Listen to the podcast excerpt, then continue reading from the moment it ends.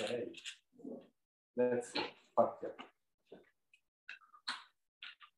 Vogliamo pregare prima. Signore, vogliamo ringraziarti perché tu sei qui nel nostro mezzo. Lo sappiamo, lo crediamo, abbiamo fede in te. Ti ringraziamo, Signore, che la porta del cielo è aperta su di noi. Ti ringraziamo per la tua parola, quella vivente che ha cambiato e trasformato la nostra vita. E ne vogliamo camminare in essa. Benedicila, Signore. Prepara il nostro cuore per ricevere quel pane divino celeste che hai preparato questa mattina per ciascuno di noi. Noi ci sentiamo benedetti, ci sentiamo favoriti e ti ringrazio per la tua parola che è una lampada al nostro piede, che è una spada che separa ciò che non è buono da ciò che è buono. Grazie, Padre, nel nome di Gesù. Atti, capitolo 3. Or Pietro e Giovanni salivano insieme al Tempio verso l'ora nona, cioè l'ora della preghiera. L'ora nona erano circa le 3 di pomeriggio. Tutti conoscete, no? Pietro e Giovanni, gli apostoli. Chi erano Pietro e Giovanni? Erano due persone come noi. Erano persone, tra virgolette, normali, comuni, però persone speciali agli occhi di Dio. Persone che furono scelte direttamente da Cristo Gesù, furono chiamati. Loro stavano lavorando, che cosa facevano? La maggior parte erano pescatori, uomini di mare. E voi sapete che gli uomini di mare sono uomini ben temperati, uomini di carattere, che pronti ad affrontare qualsiasi avversità, qualsiasi difficoltà. Questi uomini salivano insieme al tempio. Leggendo nei capitoli precedenti, erano senza Gesù, perché Gesù era salito in cielo, ma prima di andare in cielo il Signore gli aveva promesso che avrebbe mandato lo Spirito Santo su di loro. Rimanete in Gerusalemme. Infatti, se voi girate capitolo numero 1 degli Atti degli Apostoli, versetto 4, e ritrovandosi insieme a loro, parla di Gesù, comandò loro che non si allontanassero da Gerusalemme, ma che aspettassero la promessa del Padre, che egli disse: voi avete udita da me. E qual è questa promessa? Capitolo, versetto 8: voi riceverete potenza quando lo Spirito Santo verrà su di voi e mi sarete testimoni in Gerusalemme e in tutta la Giudea e in Samaria e fino all'estremità della terra. Inizia un grande ministero, una svolta radicale per l'intera umanità. Gli Atti degli Apostoli è l'inizio della Chiesa. Non la Chiesa sotto la legge del vecchio patto dell'Antico Testamento, ma la Chiesa sotto il flusso dello Spirito Santo, sotto la guida dello Spirito Santo, l'effusione della grazia di Dio. Noi viviamo in tempi di grazia, non più sotto la legge. Molte persone ci domandano: ma se Dio esiste, perché c'è tutta questa malvagità? Perché Dio non fa qualcosa? Perché noi viviamo nel tempo della grazia. Pietro li scrive nella sua prima lettera, secondo prima, che Dio sta pazientando. Dio è paziente, non vuole. Perché è paziente? Perché non vuole che gli esseri umani vivono per l'eternità all'inferno. Noi viviamo nel tempo della grazia di Dio. E lo Spirito Santo scese, noi lo vediamo, capitolo 2, versetto 2, e come si compiva il giorno della Pentecoste, essi erano tutti riuniti con una sola mente. Tenete in mente questa parola, uniti con una sola mente, nello stesso luogo. E all'improvviso venne dal cielo un suono come il vento impetuoso che soffia e riempì tutta la casa dove essi sedevano. e si apparvero loro delle lingue come di fuoco che si dividevano e andarono a posarsi su ciascuno di loro. Così furono tutti ripieni di Spirito Santo. Ecco la promessa di Gesù adempiuta. Furono tutti ripieni di Spirito Santo e cominciarono a parlare in altre lingue, secondo che lo Spirito dava loro di esprimere. Dio è fedele, fratelli e sorelle. Le sue promesse sono sì e amen. Lui è il testimone verace. Noi esseri umani veniamo meno. La nostra parola viene a mancare tante volte, ma Dio è fedele. Colui che ha iniziato un'opera in noi la porterà a compimento. Quanto è importante per noi studiare la parola di Dio, perché Dio attraverso la sua parola e lo Spirito Santo ci fa conoscere il suo progetto. E noi quelle promesse le dobbiamo afferrare, le dobbiamo farle nostre, perché Lui è lo stesso ieri, oggi e in eterno. Cieli e terra passeranno, ha detto Gesù, ma la parola di Cristo non passerà mai. Non passerà mai più, durerà in eterno, perché la parola è Cristo Gesù. Nel principio era la parola, scriveva l'Apostolo Giovanni, capitolo 1, nel suo Evangelo. E la parola era presso Dio, la parola era Dio. E quella parola si è fatta carne e per un tempo ha abitato tra i tuoi. E gli uomini hanno potuto contemplare, ammirare la sua gloria. E quella parola era piena di grazia e verità. E ancora oggi quella parola è valida.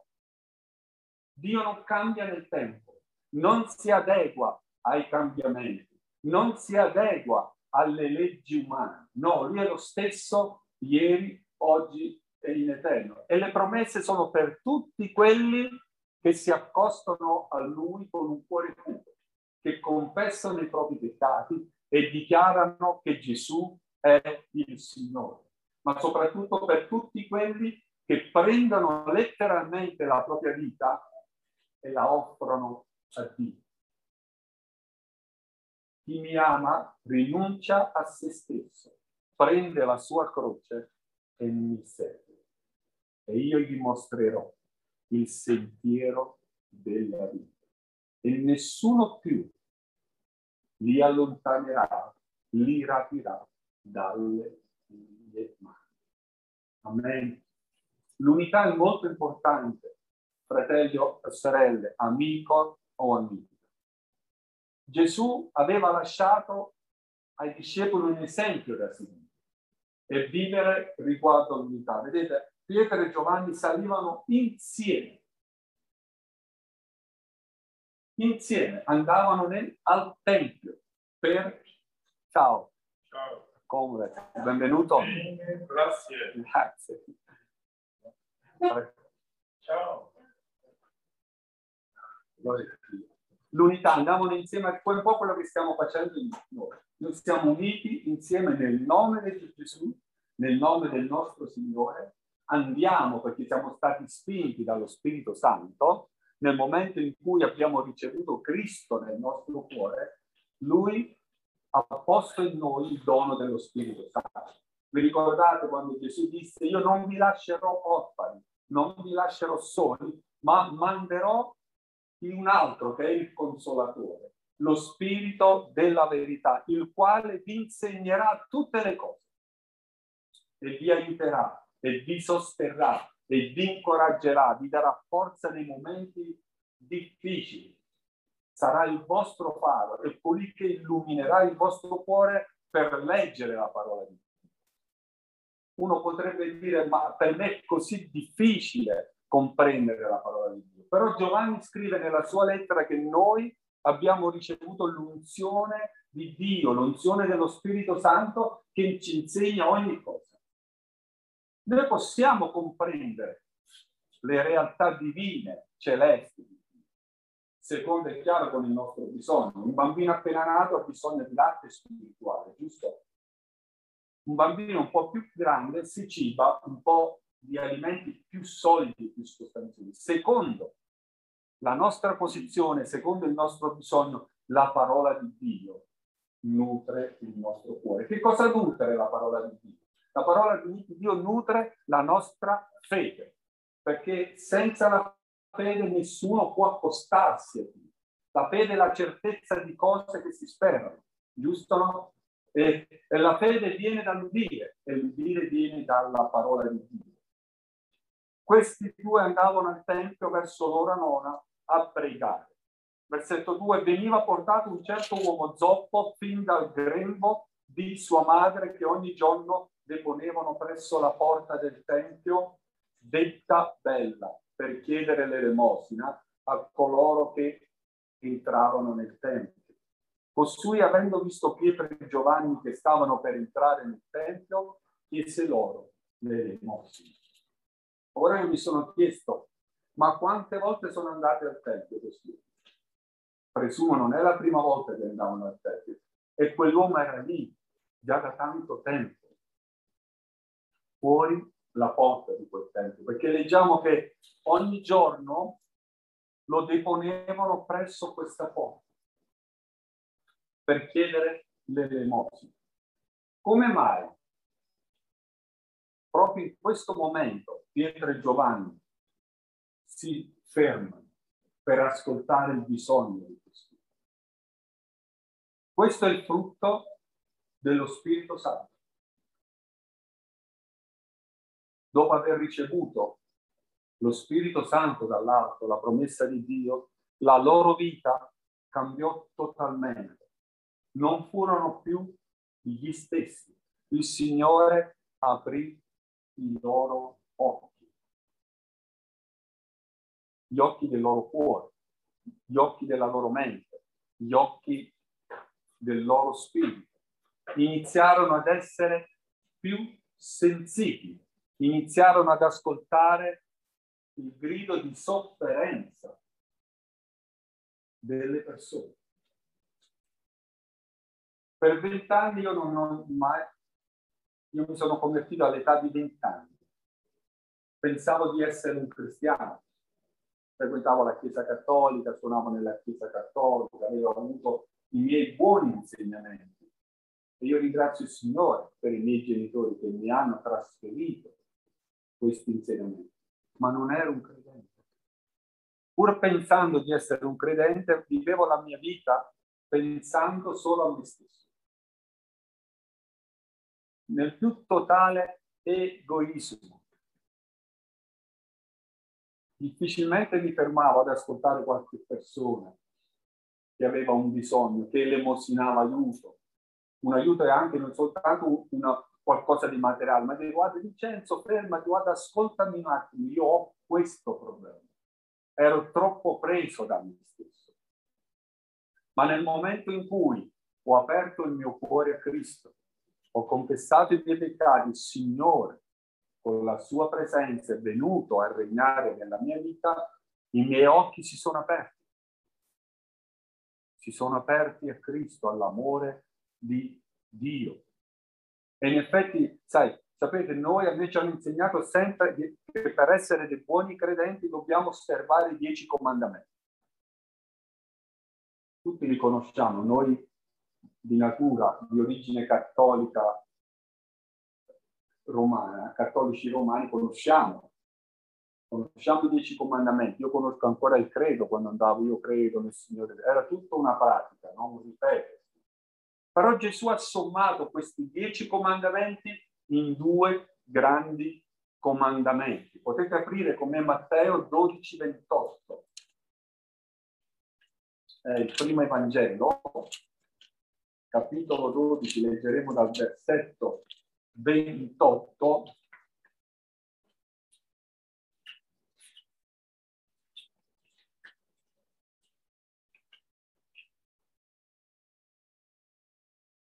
Ci siete? Posso leggere? Allora uno degli scribi, che aveva udito la loro discussione, riconoscendo che egli aveva loro risposto bene, si accostò e gli domandò: qual è il primo comandamento di tutti? E Gesù gli rispose: il primo comandamento di tutti è: ascolta Israele, il Signore Dio nostro è l'unico Signore. Ama il Signore Dio tuo con tutto il tuo cuore, con tutta la tua anima, con tutta la tua mente, con tutta la tua forza. Questo è il primo comandamento. Il secondo è simile a questo: ama il tuo prossimo come te stesso. Non vi è alcun altro comandamento maggiore di questo. Questi due comandamenti sono l'adempimento, Gesù stesso lo dice, della legge e dei profeti.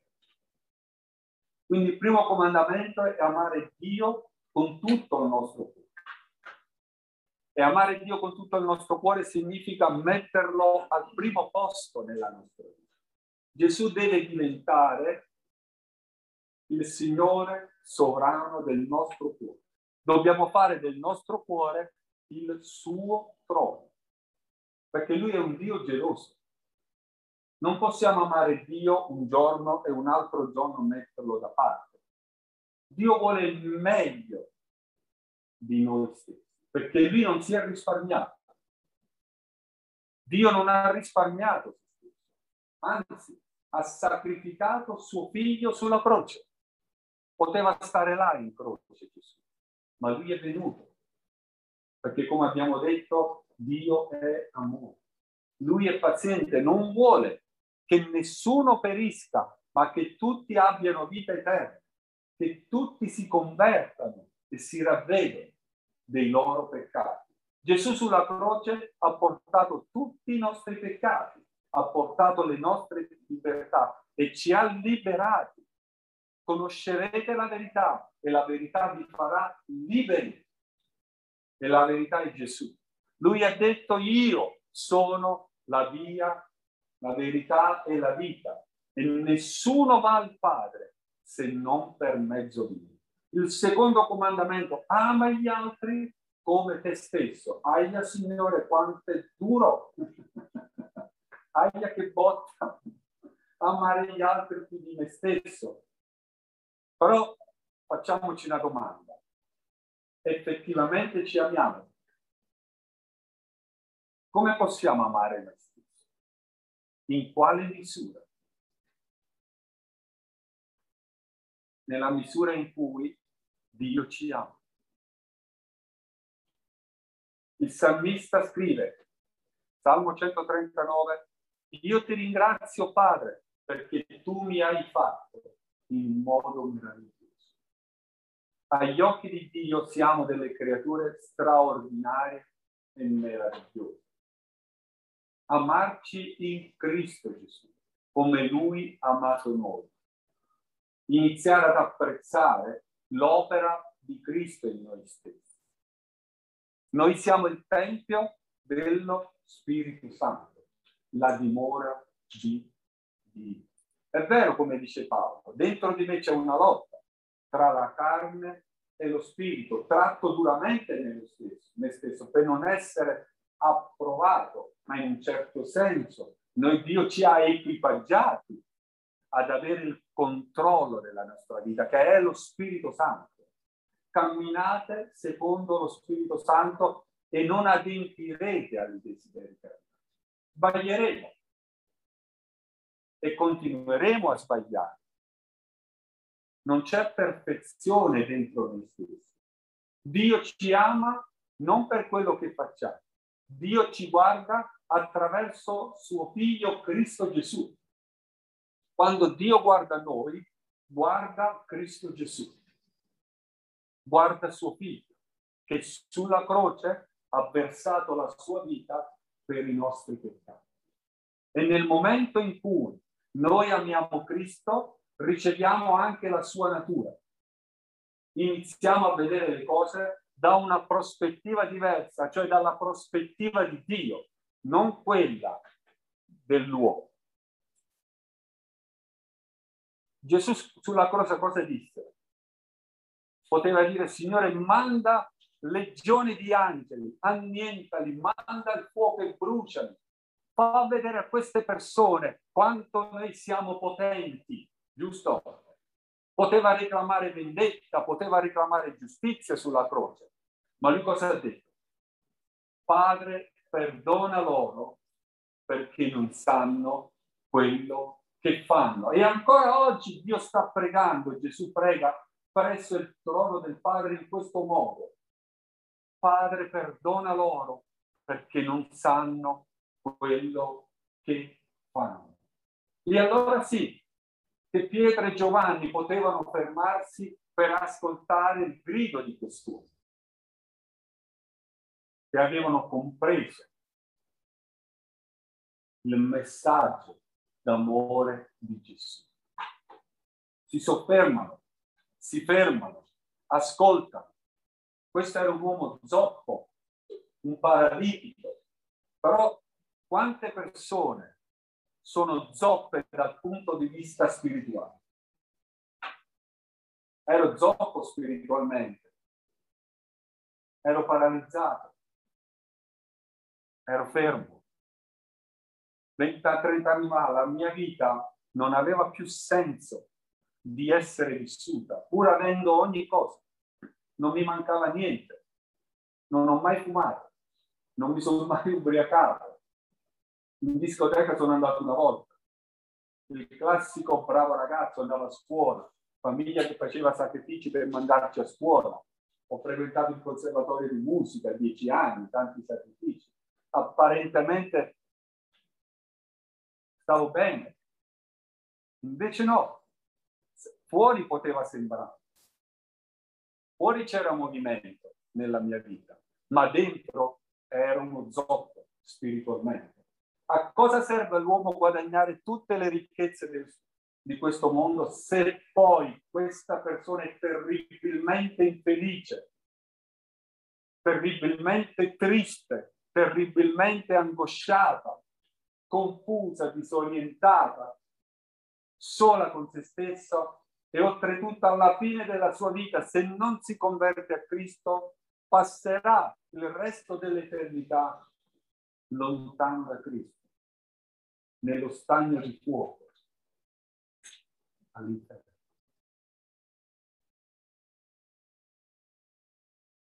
Ci sono persone che sono zoppe interiormente. Forse ti senti solo questa mattina, ti senti confuso, cerchi aiuto, un sostegno, una persona che può aiutarti, può ascoltarti, può mettere una mano sulle tue spalle. Io voglio dirti che quella persona è Cristo Gesù, colui che non si è risparmiato per te e per me. E Giovanni e Pietro aprirono i loro occhi, si soffermarono, andiamo avanti. Versetto 4, allora Pietro con Giovanni, fissando gli occhi su di lui, disse: guarda noi. Ed egli li guardava attentamente, sperando di ricevere qualche cosa. Guarda noi. Guardare noi non significa noi siamo la soluzione del tuo problema. Guarda noi. Noi abbiamo la formula magica per farti camminare, perché noi siamo uomini che hanno forza, hanno potere, hanno eloquenza. Ma la parola dice guarda noi, non essere distratto. Focalizza l'attenzione su quello che ti sto per dire. Vi ricordate quando Gesù disse alle persone: chi dice la gente che io sia? Disse ai discepoli. Molti risposero: ah, ma tu sei un profeta, tu sei lì che deve venire, tu sei un sant'uomo, un guaritore. Poi Gesù rivolse la stessa domanda ai discepoli: e per voi, chi sono io? La risposta di Pietro: tu sei il Cristo, il Messia che doveva venire, il figlio di Dio. Il Signore disse: è vero, ha risposto bene, su questa pietra io stabilirò la mia chiesa.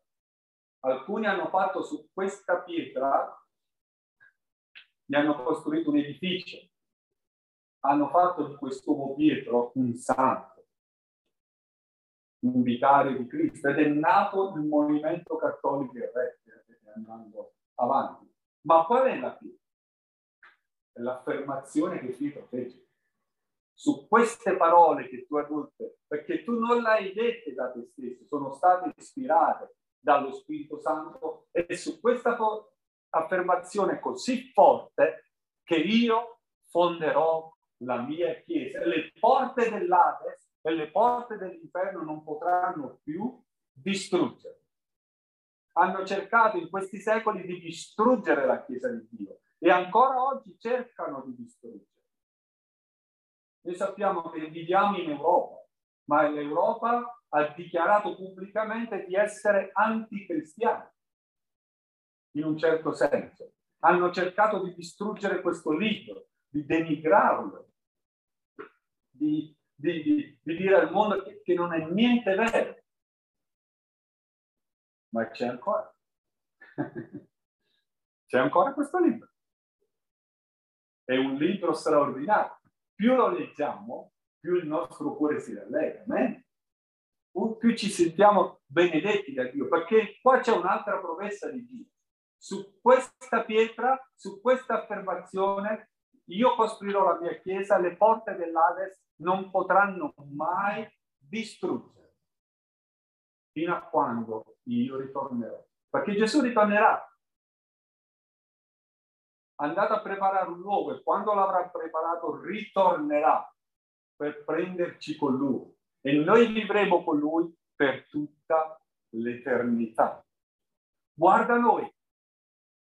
Quanto è bello quando parliamo con dei fratelli, con delle persone in difficoltà e possiamo dire guarda me, fai attenzione a quello che ti dico. Non distrarti, non ascoltare le voci del mondo. Ci fu un cieco. Era anche lui seduto ai margini di un marciapiede, la Bibbia dice negli Evangeli. Questo cieco, all'udire che stava passando Cristo Gesù, sentì una grande folla e domandò: ma chi sta passando? Che cosa sta succedendo? E loro gli dissero: guarda che sta passando Gesù. La fama di Gesù era diffusa ovunque, sapevano che una persona stava compiendo segni, miracoli e prodigi, stava guarendo migliaia e migliaia di persone, molte folle lo seguivano. Gesù passò per quella città. Questo cieco lo sentì questo rumore che man mano cresceva sempre di più, che si avvicinava sempre di più. All'improvviso gridò: Gesù di Nazaret, figlio di Dio, abbi pietà di me. Gridò: abbi pietà di me. Sapete cosa fece la folla? Invece di prenderlo e portarlo da Cristo per ricevere guarigione spirituale e fisica, disse: stai zitto, non urlare. E oggi questo è quello che fa il mondo. Non pregate, non parlate con Dio, lui non esiste. Lui non ti ascolta, lui non si fermerà mai, non verrà mai da te. E uno potrebbe dire: beh, probabilmente è un'illusione, un lavaggio di cervello. Ma quell'uomo non ascoltò la folla, quel cieco non ascoltò le persone. Iniziò a gridare più forte: Gesù, figlio di Davide, abbi pietà di me. Sapete cosa accadde? Gesù si fermò perché ascoltò il suo grido. Gesù ascolta. Gesù non è indifferente. Gesù si ferma come Pietro e Giovanni e dice a ciascuno di noi: guarda me, conosco la tua situazione, conosco quello che tu stai vivendo, ma tieni gli occhi fissi su di me. Non ascoltare le voci intorno a te, vai oltre. Gesù chiamò questo cieco, disse ai discepoli: portatelo. Non è un uomo, che risolverà i nostri problemi non è un politico, un partito politico, non sarà il recovery plan, non sarà una legge, ma sarà Cristo Gesù. E ancora oggi Dio sta chiamando le persone: tenete gli occhi su di me, venite da me. E il Signore disse a quel cieco: che cosa vuoi che io ti faccia? E il cieco disse: oh, desidero recuperare la vista. E la cosa che mi colpisce e mi stupisce, il Signore disse: sì, apri gli occhi. La prima cosa che vide quell'uomo, il volto di Cristo Gesù. Non vide nessun altro se non il volto di Cristo Gesù. E un giorno noi vedremo il volto di Cristo Gesù, il volto del nostro Signore.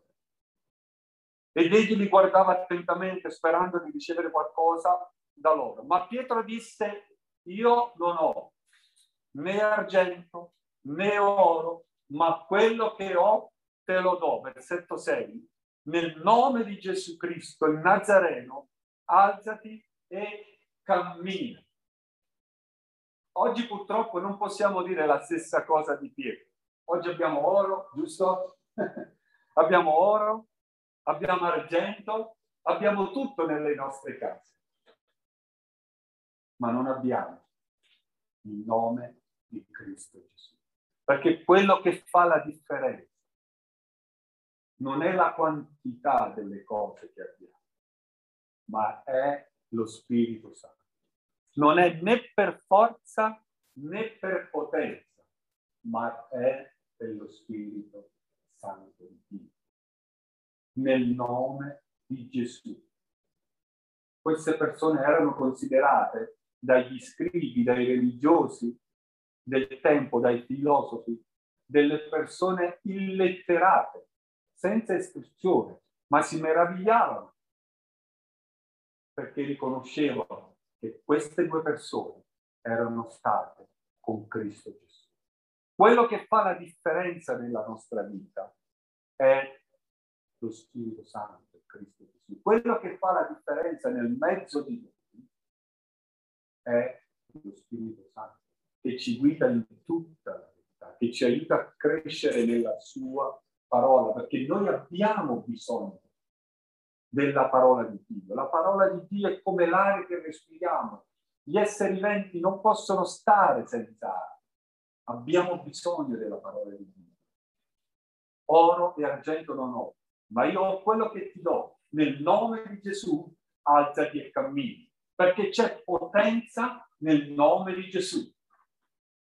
C'è potenza nel nome del nostro Dio, perché Gesù è l'autore e il compitore della nostra salvezza.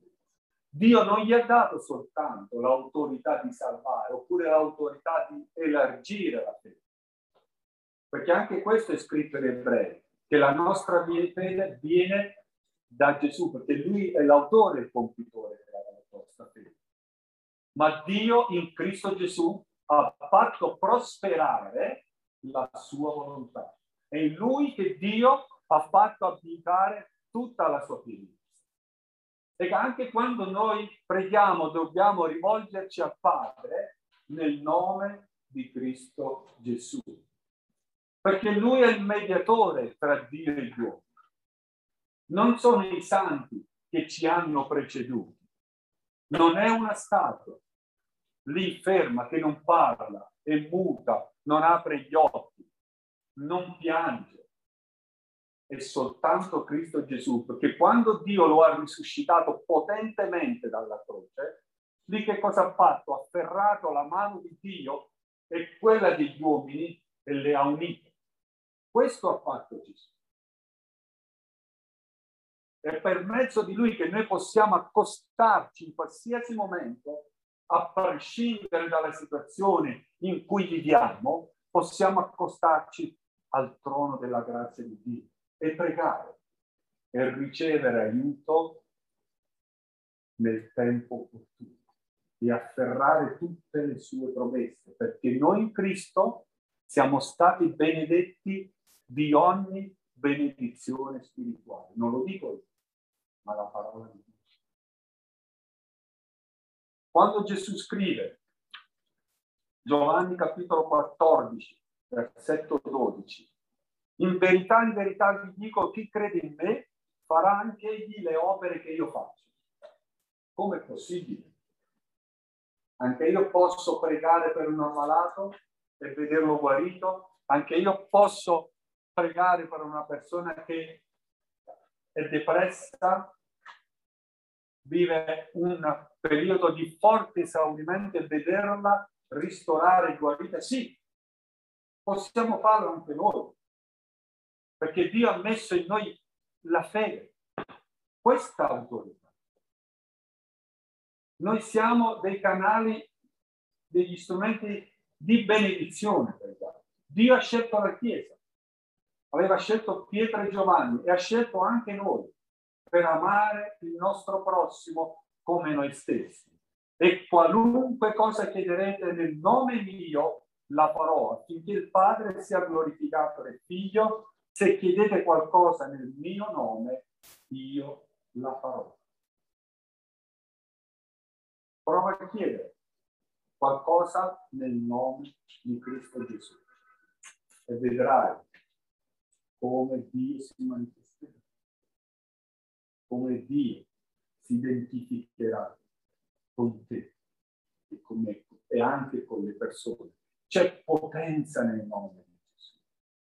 Gesù sulla croce non solo ha portato i nostri peccati, le nostre iniquità, ma ha portato anche i nostri dolori, ha portato anche le nostre malattie e per le sue lividure noi siamo stati guariti e noi riceviamo guarigione soltanto per le sue lividure affinché il nome del Padre sia glorificato, del Figlio, e il nome del Figlio sia glorificato in noi, nella sua Chiesa.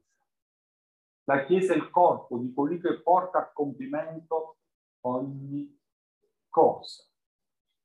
E presolo con la mano destra, versetto 7, lo sollevò e in quell'istante i suoi piedi e le caviglie si rafforzarono.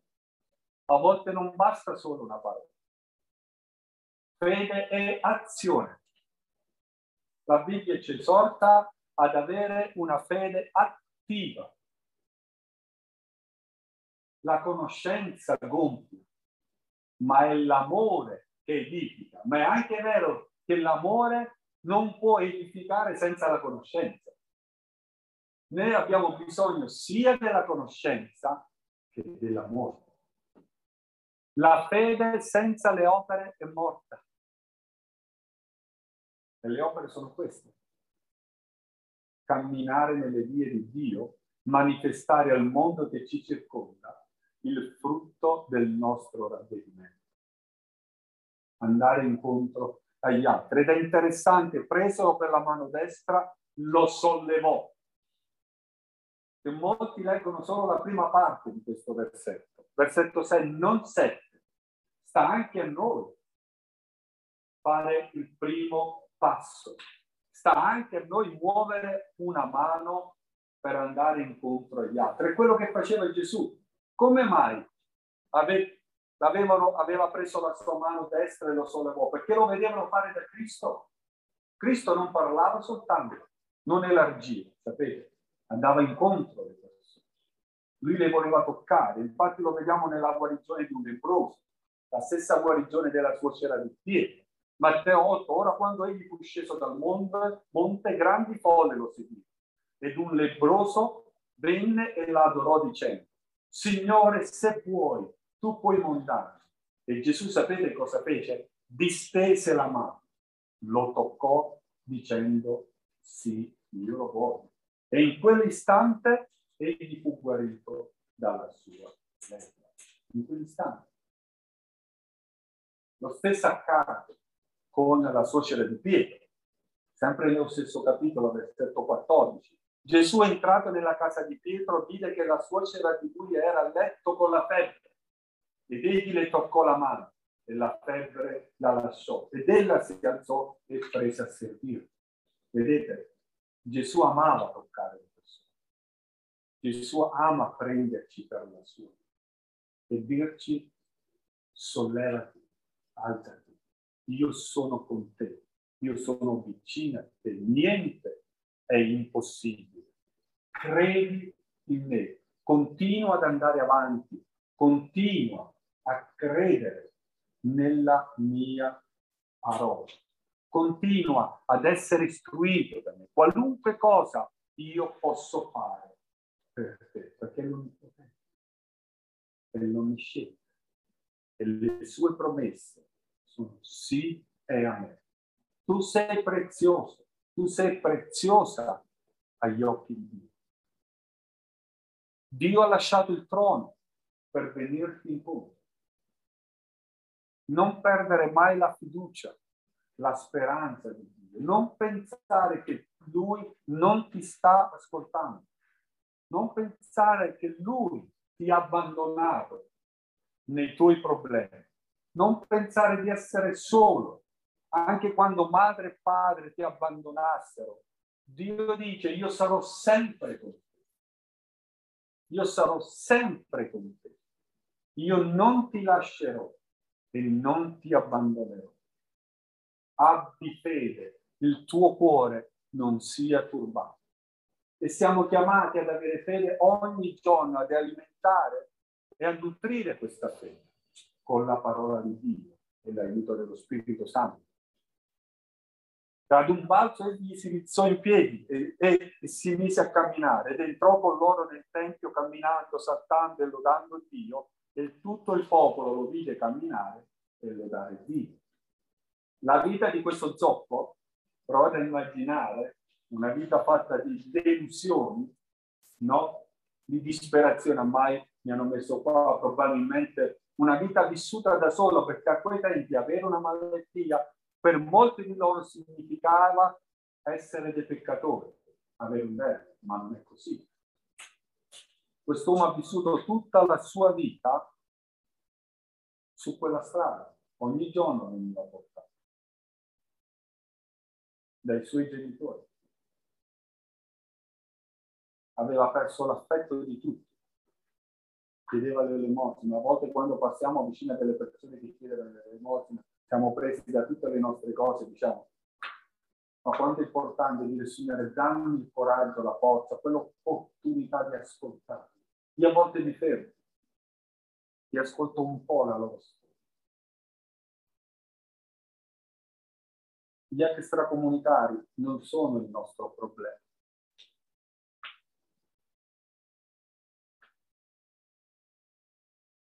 Sono la nostra opportunità per parlare di Dio. Mettiamoci nei panni di questi ragazzi, senza un avvenire, senza una prospettiva, pensando di venire in Italia. Sapete quanti cristiani sono morti nel Mediterraneo perché c'è persecuzione in quei paesi? Gente che scappa da quei paesi perché sono perseguitati per la loro fede. Noi non lo sappiamo. Quanti clandestini, tra virgolette, migranti, sono morti? E quanti cristiani tra di loro?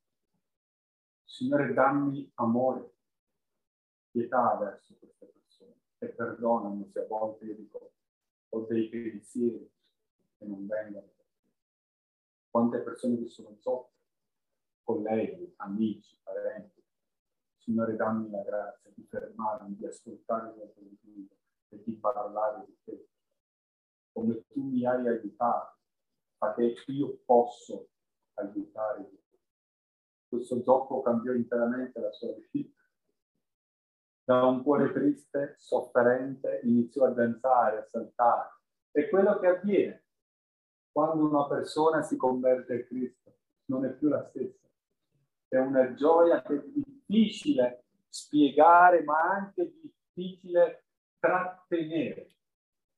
Il nostro Dio è un Dio di festa. Quando una persona viene a Cristo, la Bibbia dice che in cielo c'è festa. Il Signore ha organizzato una festa per te e per me, e questa festa sarà ancora più grande quando entreremo nel regno di Dio. Il Signore ci dirà: buono e fedele servitore, entra nella gloria del tuo Signore. Che gioia quando un giorno entreremo in Cristo. Amen. Dio è vivente, fratelli. Lui è lo stesso ieri, oggi e in eterno.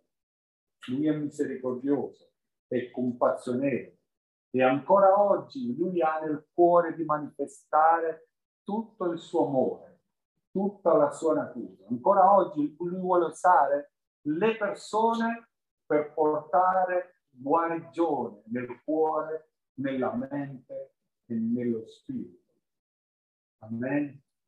Amen. Vogliamo pregare. Signore, vogliamo ringraziarti per la tua parola così preziosa, così necessaria, utile, efficace per la nostra vita. La parola che hai data ai tuoi santi profeti. Ti ringrazio, Signore, che hai aperto i nostri occhi, che ci hai dato delle gambe per camminare nelle tue vie, per saltellare, camminare nelle tue vie, andare in chiesa, nel tempio, a pregare, a gioire, a tenerci stretto non solo alla tua parola, ma ai ministri che tu hai costituito, come quest'uomo si tenne stretto a Pietro e Giovanni. Grazie per Umberto che hai messo qui come tuo servo, Padre. Ti prego di benedire la sua vita in questo momento. Benedici sua moglie e l'arrivo di questa nuova creatura. Grazie per questi cari che sono qui presenti. Ti prego di benedire la loro vita. Conosci il loro cuore, conosci le loro preghiere, conosci la loro vita.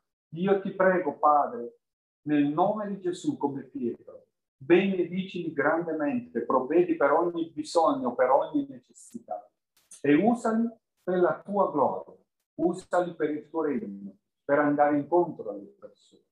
Continua a benedire ciascuno di noi, continua a benedire la nostra vita, continua a benedire questa città, tutte le persone. Stendi la tua mano, rialza, soccorri, guarisci.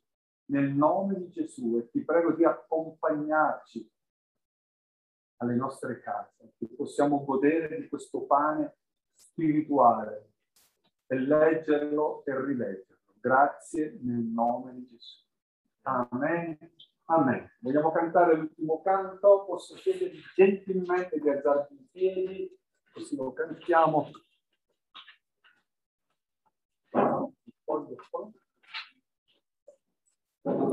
Il canto è che conoscete Dio eterno. Sono forte se spero nel Signore, se spero nel Signore. Amen. Il primo canto, allora cantiamo il primo canto, allora l'Eterno è la mia luce, va bene. Grazie.